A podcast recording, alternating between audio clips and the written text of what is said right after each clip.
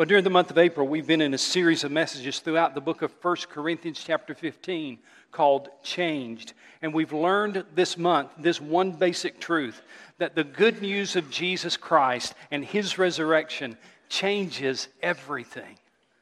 It changes our life, it changes our future, it changes the way we even view death. So today we're going to look at the last verse of that chapter as we bring this series to a conclusion. 1 Corinthians chapter 15. If you have a copy of God's Word, open it with me, please. We've gone through the entire chapter during the month of April.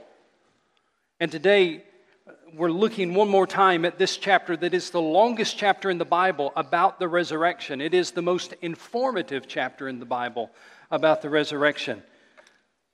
And it easily could have ended with verse 57. Look at what verse 57 says.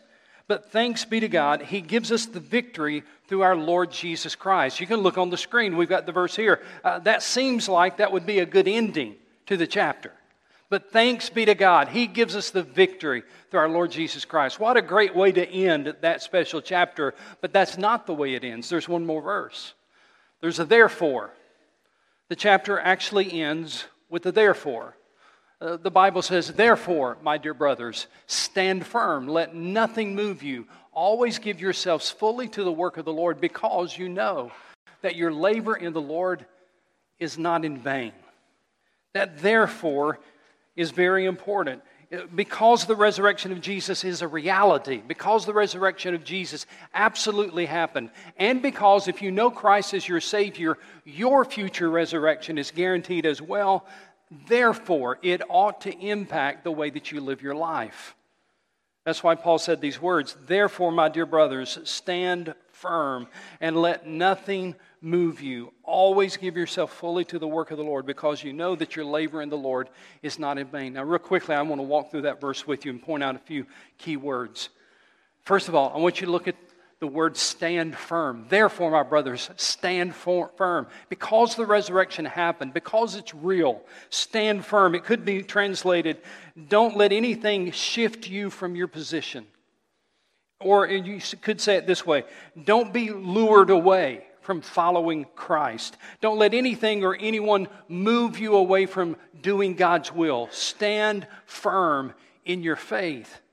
And then he describes it this way always give yourself fully to the work of the Lord. That word fully is interesting, isn't it? It means in all ages and stages of life.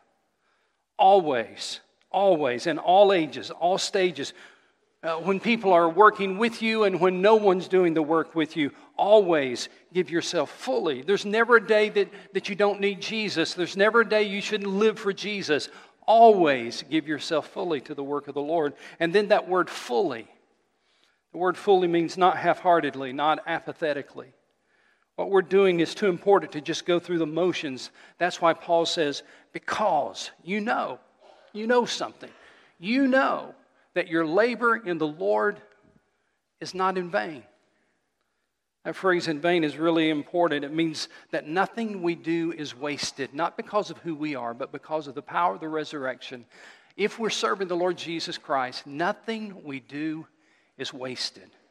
I really like the message translation of this verse. It says, Throw yourself into the work of the Master, confident that nothing you do for him is wasted time or effort confident that nothing you do for Him is wasted time or effort.